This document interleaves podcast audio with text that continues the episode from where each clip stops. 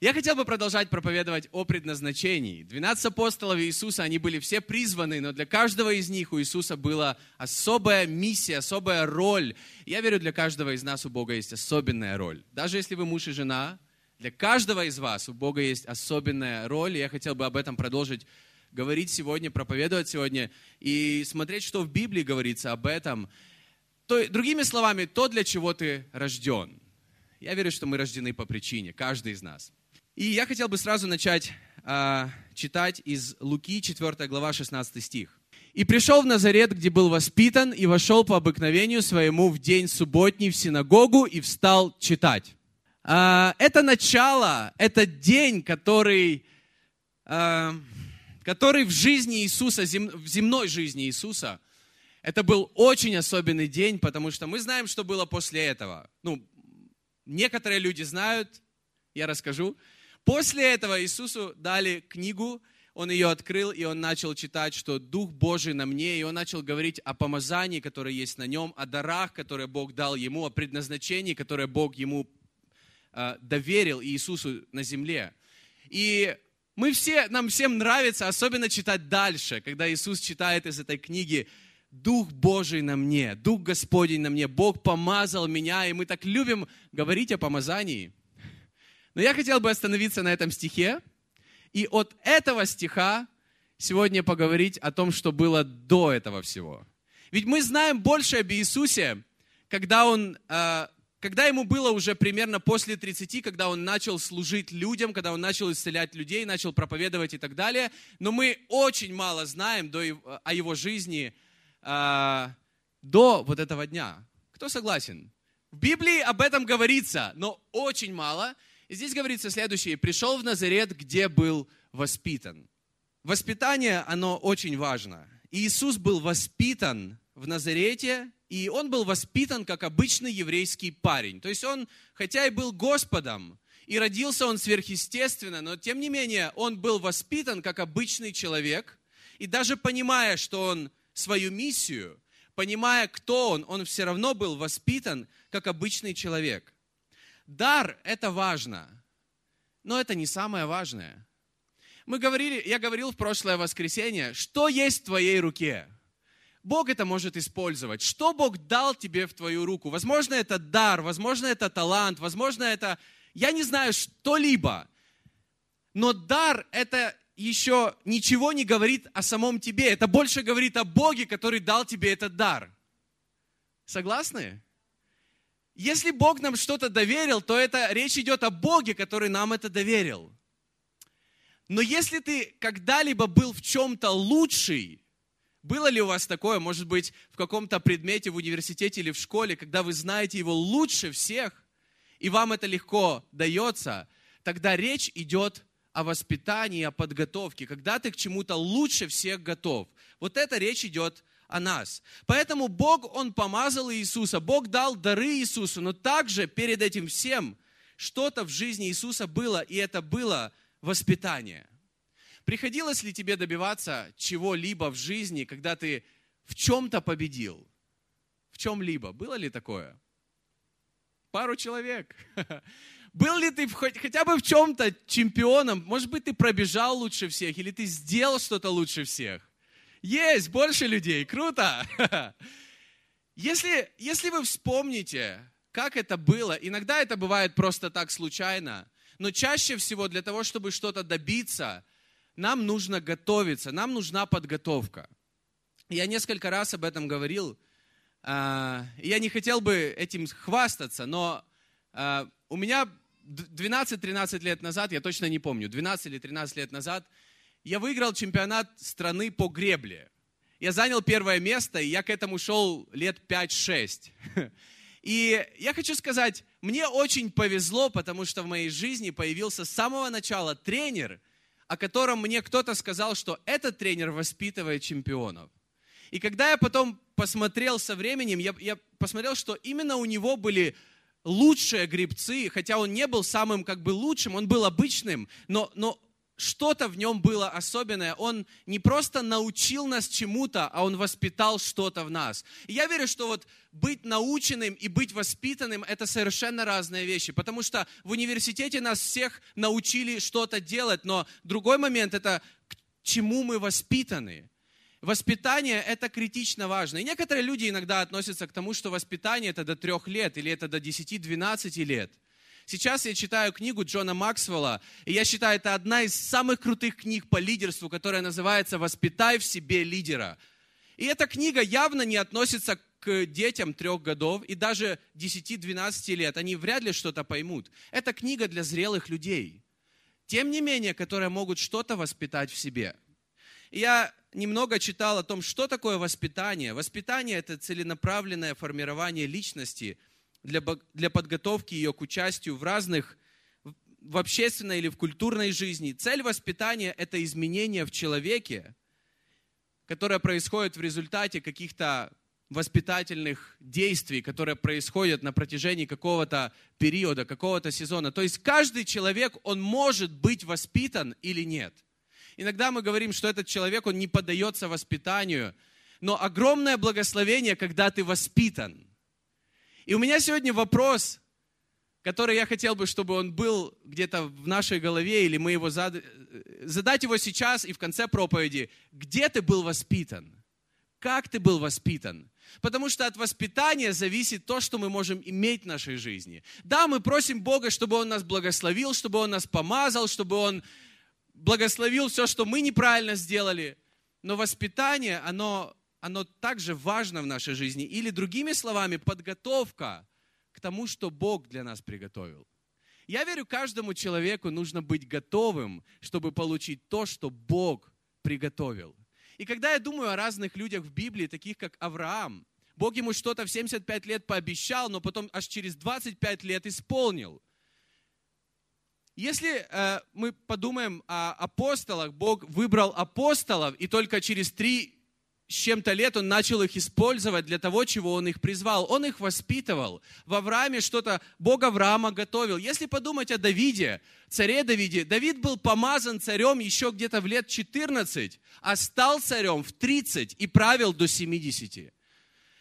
Иисус, он в 12 лет осознал свое предназначение, примерно в 12 лет, и мы сегодня будем об этом читать. И только в 30 он начал свое служение – то есть он с раннего детства, как только он, наверное, научился осознавать и понимать, и когда он это осознал и понял, кто он, еще потом прошло большое время до того, как он начал делать то, к чему Бог его призвал. И быть воспитанным, чтобы достичь максимума, быть воспитанным, чтобы быть чемпионом. Я верю, что нельзя чего-то добиться, если ты не воспитан, и если ты не готов, и если ты не подготовлен. И я уже говорил в самом начале, каждое собрание церкви мы, мы тратим очень много времени на подготовку. Часто мы хотим просто прийти, чтобы все было. Или прийти, и оно там все само сложится. Но я могу сказать, никакие хорошие вещи в жизни, вот все, что хорошее, оно не бывает без подготовки, без работы, без того, что мы вкладываем в это усилие. Поэтому, если мы хотим, чтобы что-то происходило и в нашей жизни, или мы говорим о предназначении, для чего Бог нас предназначил, важно для себя к этому готовить.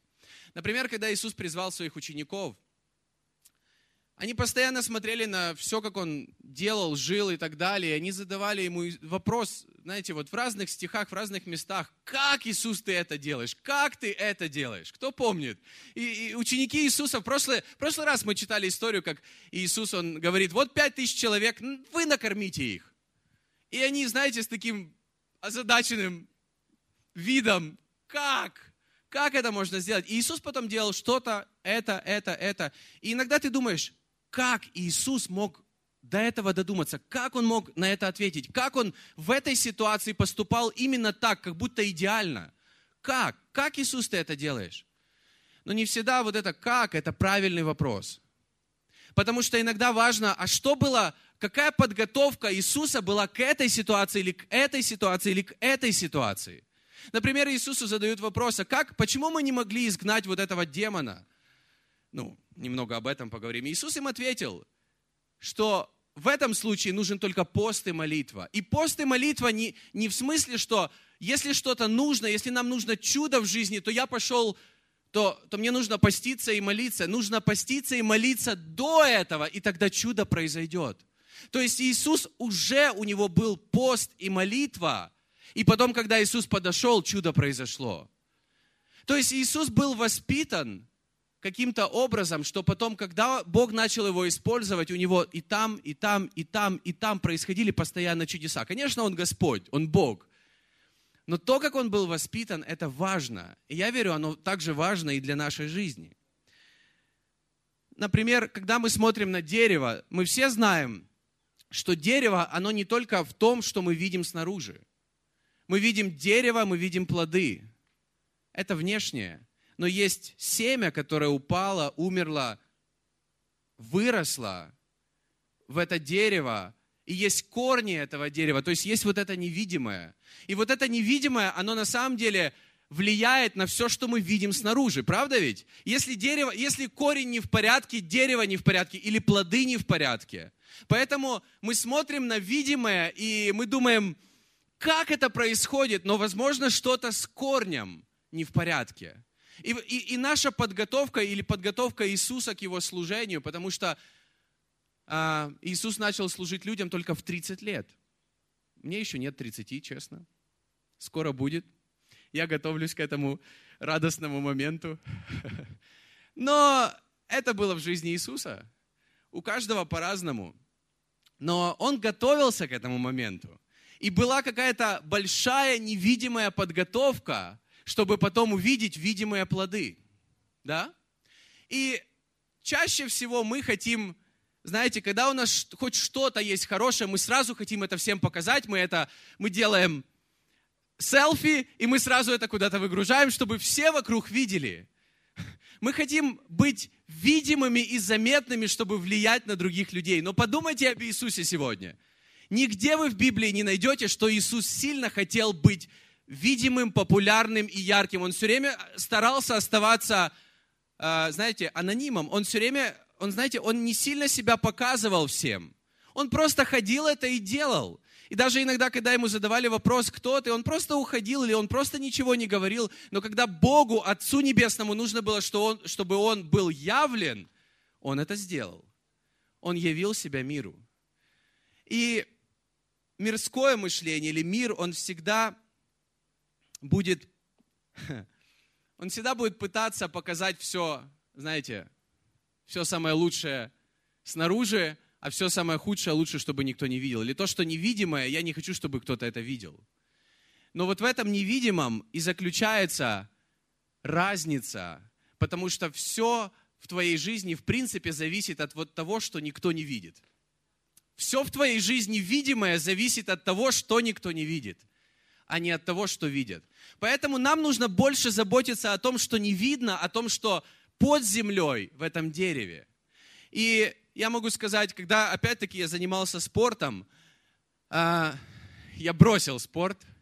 И честно, слава Богу за того тренера, который у меня был. Но если бы я, наверное, продолжил заниматься, потом, возможно, я однажды был бы на Олимпийских играх, по крайней мере, это то, к чему нас готовили. К чемпионату страны, просто подумайте, к чемпионату страны ты готовишься каждый день по три часа. У нас был один выходной. Каждый день три часа тренировки. Э, легкой, тяжелой, разной. Э, целый год, чтобы потом три минуты показать лучший результат.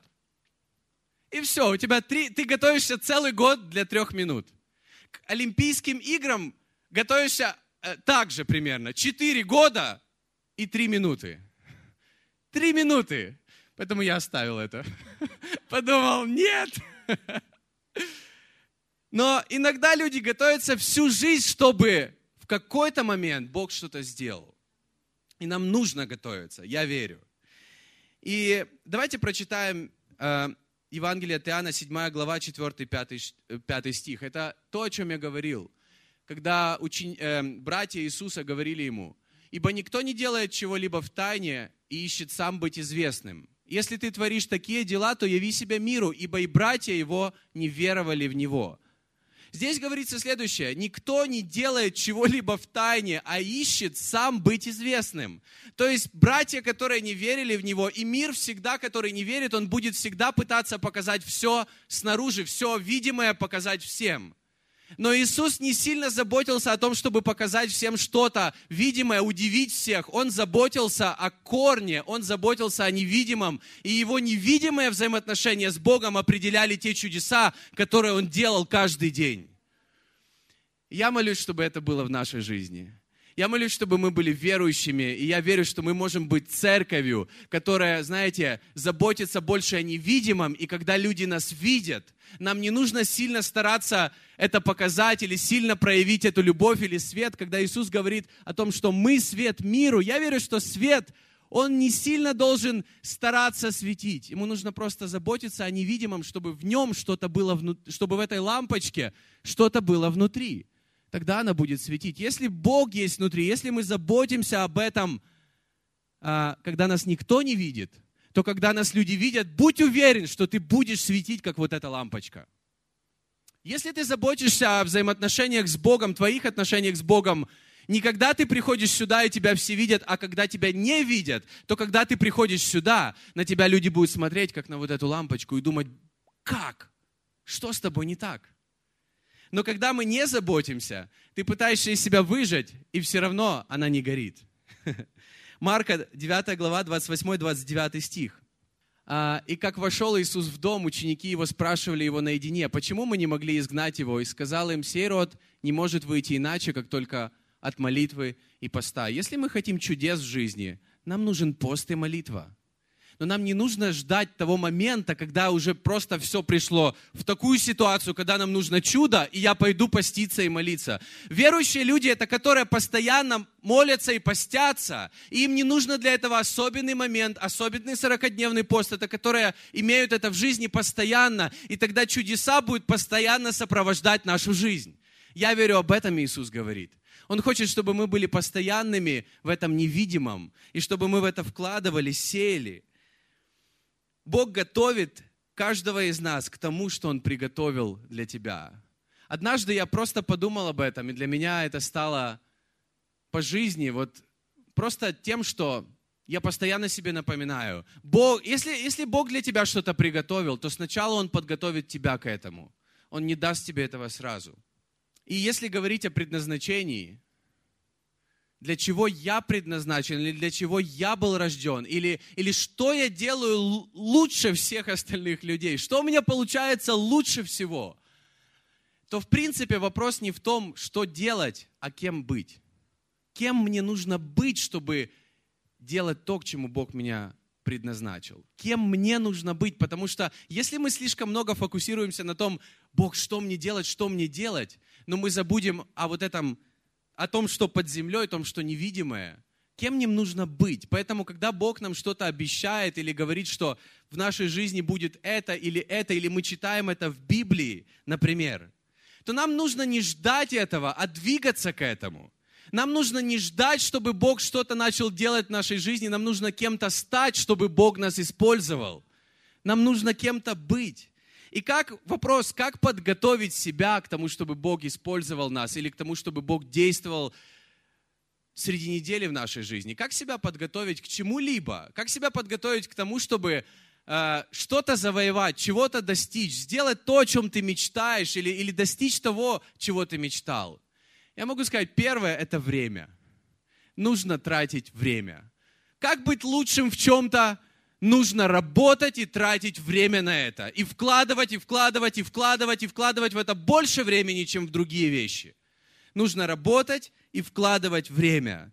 30 лет Иисус был просто человеком, но я верю, что он не просто, знаете, такой жизнью жил, поехал где-то в Майами, поехал куда-то на курорт в Египет, и ничего не делал. Я верю, что Иисус, понимая, к какой жизни Бог или к чему Бог его призвал, он что-то делал в эти 30 лет. И так много вокруг халтуры. Ты моешь машину, халтура. Ты, ты покупаешь какие-то вещи или ты, или ты оплачиваешь какие-то услуги. И мы, мы все понимаем это слово. Ну, да? Кто не понимает? Каким другим словом можно описать? ну, знаете, что-то такое, что вроде выглядит как, как настоящее, качественное, но реально оно не такое. Это происходит тогда, когда в это вкладывается мало времени, мало сил, меньше стараний, меньше труда. И люди вокруг стараются вложить меньше труда и выдать это за чистую монету. Друзья, давайте мы, как верующие люди, не будем такими людьми. И если мы даже какие-то обычные вещи делаем друг для друга, давайте это делать и вкладывать в это, и не давать халтуру ни за деньги, ни бесплатно. Давайте всегда делать самым лучшим отношением. Не халтурить. И давайте будем в этом примером. Потому что так много этого вокруг, и это не значит, что нам нужно так же себя вести. И в том, как жил Иисус, знаете, это, было, это был огромный пример во всем, особенно в этом невидимом. Вторая вещь, как подготовить себя к чему-либо, это дисциплина. Классное, веселое слово. Дисциплина. Мы все его немного ненавидим, и, и мы все понимаем, что это очень важно. Евреям 12 глава, 7 стих. Евреям 12 глава, 7 стих говорится, «Если вы терпите наказание, то Бог поступает с вами, как с сынами. Ибо есть ли какой сын, которого бы не наказывал отец?» Это дисциплина. Каждому из нас нужна дисциплина. И если Бог что-то делает в нашей жизни, и нам это не нравится, возможно, это ради того, чтобы Бог что-то лучшее сделал из нас – Возможно, Бог чему-то лучшему нас готовит. Что было с израильским народом в пустыне? Дисциплина. Бог четко говорит после этого, я, я специально вас привел в, этот, в эту пустыню, чтобы вас смирить или дисциплинировать вашу жизнь, потому что я вас приготовил к чему-то крутому. Поэтому без дисциплины мы, это, мы будем всегда только говорить и не иметь нам всем, и нам как церкви нужна дисциплина. Иногда мы думаем, Боже, я прохожу такую пустыню, помолитесь, чтобы это закончилось. Я молюсь, чтобы это не закончилось до того момента, как Бог не сделал с тобой и с твоей жизнью то, что Он хочет сделать. И нам иногда нужно всем проходить какие-то пустыни. Первое, для того, чтобы дисциплинировать нас. Второе, чтобы приблизиться к Богу. Потому что в пустыне Бог был постоянно с ними, постоянно рядом. И иногда, когда мы в чем-то ограничены в жизни, это лучше, и мы лучше, чем когда все у нас есть. Поэтому, если у нас или у тебя сейчас сезон, когда ты думаешь, боже, да еще год-два назад у меня были одни возможности, а сейчас я настолько ограничен, возможно, сейчас ты намного лучше, и Бог через тебя может сделать намного больше. Потому что Он тебя дисциплинирует и, дел, и, и подводит тебя к чему-то. Характер говорит о готовности, чтобы Бог нас использовал, а не наши дары и таланты. Бог не использует просто людей из-за здоровья талантов. Бог использует из-за характера, из-за этого корня, который не видно. И Бог будет использовать то, что есть в нашей руке, но готовы ли мы к этому? Как в Библии говорится, что Бог не вливает новое вино в старые мехи. Потому что нужно, чтобы сначала были готовы мехи, потому что Богу влить новое вино нечего делать. Готовы ли мы? Готовы ли мы как церковь? Готовы ли мы как личности? И если мы молимся о каком-то пробуждении, и если представить это как молодое вино, то нам нужно позаботиться, чтобы и мехи тоже были новыми, дисциплинированными. И мы были, наш характер был готов к каким-то переменам и к чему-то новому в нашей жизни. Поэтому иногда мы молимся о чем-то, и мы не получаем это, потому что вопрос не в том, что Богу не хочется нам дать. Он спрятал, зажал, знаете такое слово. Бог иногда просто понимает, что мы не готовы. Иногда Бог нам что-то не дает, потому что мы сами к этому не готовы. Нам нужно себя готовить. И третье – это невидимая подготовка. И если подумать о жизни Иисуса, 90%, 90% его жизни мы практически ничего не знаем. 10% его жизни мы знаем много.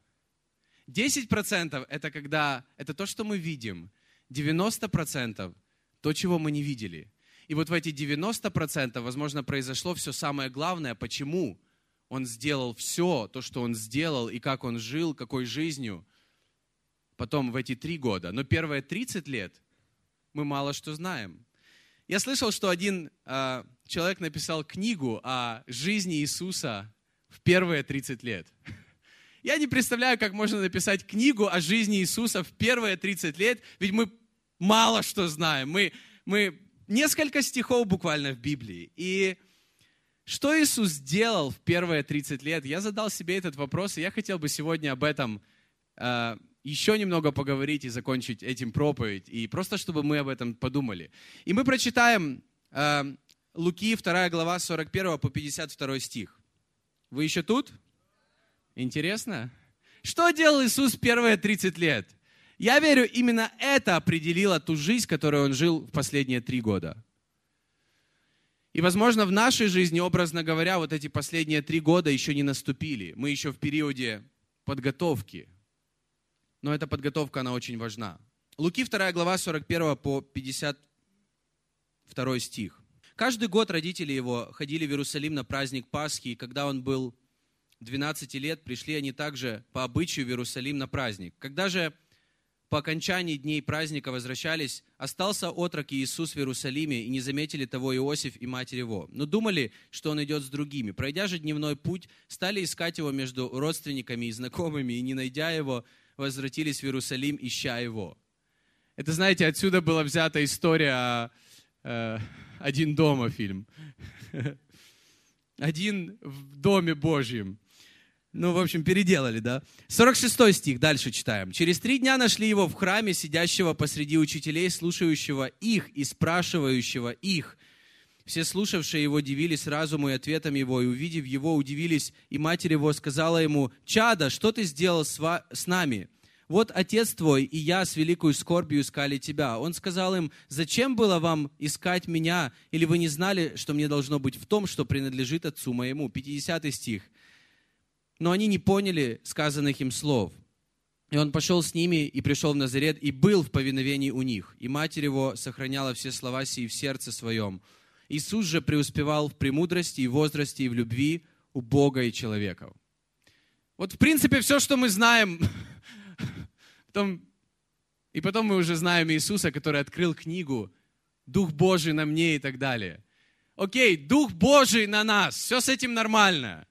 Но где наша часть в этом всем? Потому что Божий Дух, Его помазание, Его дары, Его благословение, это все по поводу Бога. Но есть какая-то маленькая наша часть подготовки к этому. И я верю, что эта подготовка, она очень важна. И я хотел бы немного э, начать с этой истории. Во-первых, сказать о том, что в 12 лет э, в израильском народе мужчина, вернее парень, он становится мужчиной. То есть, другими словами, он становится тем, кто уже может исполнять закон, и который ответственный за то, чтобы этот закон был исполнен в его жизни, уже начиная с 12 лет. То есть 12 лет это такой отрок, это подросток. Кому здесь 12 лет? Есть такие? Или те, кто приближаются к этой отметке? есть пару человек. Вот в 12 лет родители вам скажут, ну, выбирай работу, думай о будущем, или, по крайней мере, вам предложат какую-то работу дома у себя за еду. Хорошая идея, да? Ну, в общем, Иисус в 12 лет, здесь говорится, что родители его каждый год ходили на праздник в Иерусалим. Это был первый год, когда его взяли в Иерусалим. Иисуса взяли с собой в Иерусалим, и он впервые пришел на праздник Пасхи. Это был праздник, который, знаете, все евреи, они старались прийти хотя бы один раз в жизни, но, но для них это было очень важно, прийти именно в Дом Божий в Иерусалим. И многие из них, ведь это целая страна, нужно было не на электричке, не на самолете, а идти пешком или ехать там на верблюде. Э, в Иерусалим, или на осле, или на ослице, я не знаю, или просто пешком идти. И, в общем, они пришли издалека в Иерусалим, и поэтому, когда они уже, когда праздник закончился, э, я читал немного комментарии к Библии о том, почему потеряли Иисуса. И оказывается, что когда люди приходили издалека, они приходили с семьями, огромными группами, то первыми уходили женщины, потому что они шли медленнее.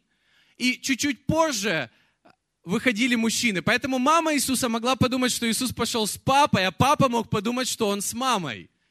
То есть это не просто, знаете, как Вадим дома, они просто забыли про него. Ну, в общем, так сложилось. Это было не случайно. И потом его искали три дня.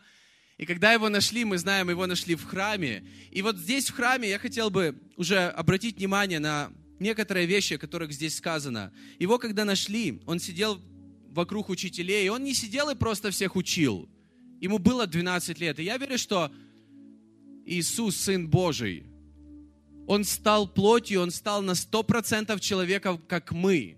И ему нужно было учиться, ему нужно было понимать Бога, ему нужно было расти в познании Бога, и ему нужно было наставничество. И, и здесь мне нравится, что говорится, он не просто их учил, удивлялись тому, что он спрашивал, то, что он отвечал, но его нашли, когда он слушал учителей и спрашивал их.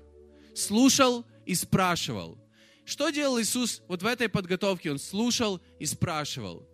И мы сейчас живем в такое время, когда люди не сильно слушают других людей, когда люди не сильно слушают, хотят слушать каких-то наставников или пасторов, или выбирают, что слушать, а что нет. То есть слышат все, но не слушают все.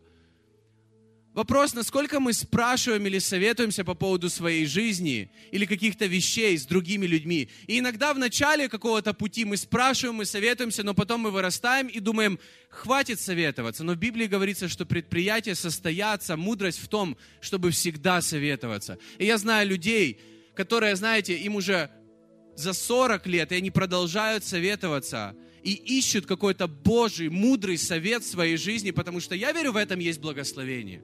И он готовил себя тем, что он спрашивал, он задавал вопросы, он слушал. Я недавно слышал такой вариант. Я не включаю поворотники, потому что я не хочу, чтобы моя жизнь была... Э, я, вернее, я хочу, чтобы моя жизнь была приватной, и никто ее не, не видел. Поэтому я хочу включаю, хочу не включаю. Моя жизнь принадлежит мне не так я сказал, как нужно было. Но, знаете, в этом я вижу одно, что люди пытаются, знаете, чтобы их жизнь была, это моя жизнь, не лезьте в мою жизнь. Это самое глупое, что ты можешь сделать. Если есть люди, которым не все равно по поводу твоей жизни, и люди, которые могут сказать Божье Слово в твою жизнь, это ценно. Благословляй таких людей, цени таких людей, почитай таких людей – и храни, чтобы они оставались в твоей жизни, потому что если мы будем просто не беречь их, знаешь, они уйдут, а мы останемся. А нам всем нужны мудрые советы, нам всем нужно советоваться, слушать других людей. Далее говорится, когда ему задали вопрос, что ты с нами делаешь? Мы тебя ищем три дня, а Иисус, знаете, такой без печали просто сидит и общается с наставниками, учителями, можно сказать, в церкви, с пасторами там общается. И он говорит, он им отвечает, это то, что не поняли папа и мама Иисуса. Мне должно быть в том, что принадлежит Отцу моему.